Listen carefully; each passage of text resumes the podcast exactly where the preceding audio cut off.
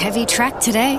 Yeah, not vibing risky lettuce. Getting sinker vibes. I don't know. Says on the Tab app she's firming. Don't just vibe it. Get expert tips in Tab's new race feed.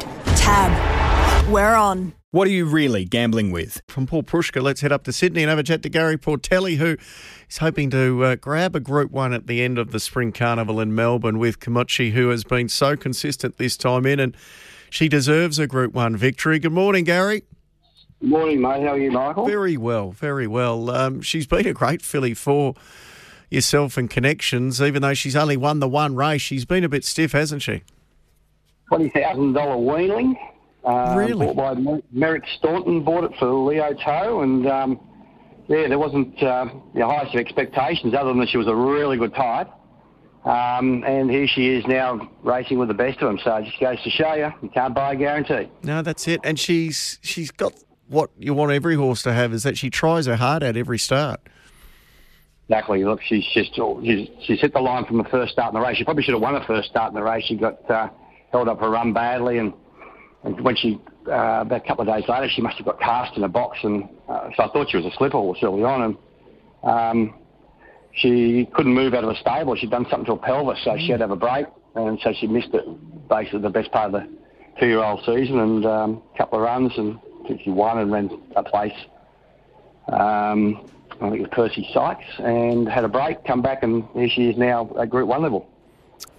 Um, have you always wanted to get her out to the mile, or is this just the way it's all played out?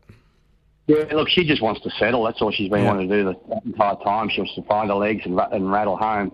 Best runs have been when she's been ridden, sort of just curled up a bit. It took the sprint out of her when she raced in the flight stakes over the mile.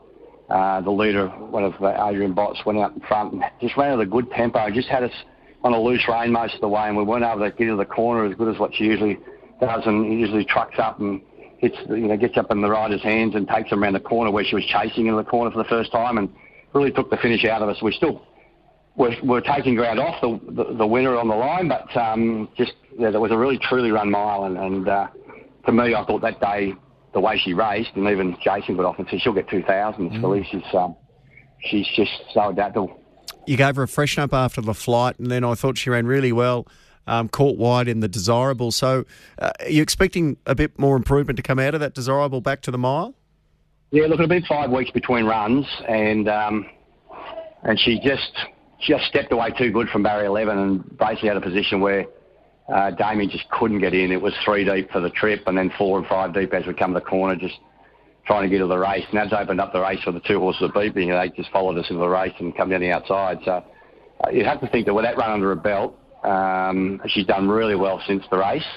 But from a good barrier, she should just get a lovely run, and, and she's going to be super hard to beat in the weekend. Yeah, uh, well, she no doubt about that. Um, and then I suppose she's a if she if you pull that off, um, is she a filly that you think can progress out of the three year old spring campaign to be tackling bigger and better races?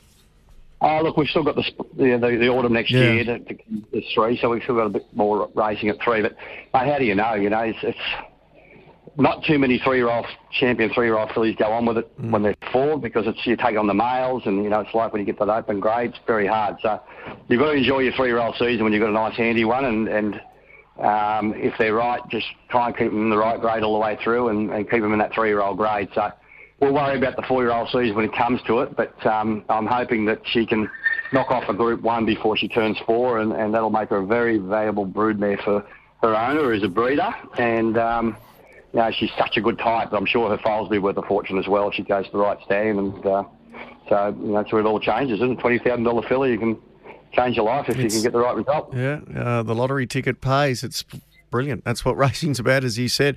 Hey, tell us about Kintai. He goes around in the spring stakes. You've just brought him back from the 2000 of the champion, but he's he's been a horse that's competed against and got close to the likes of Tom Kitten.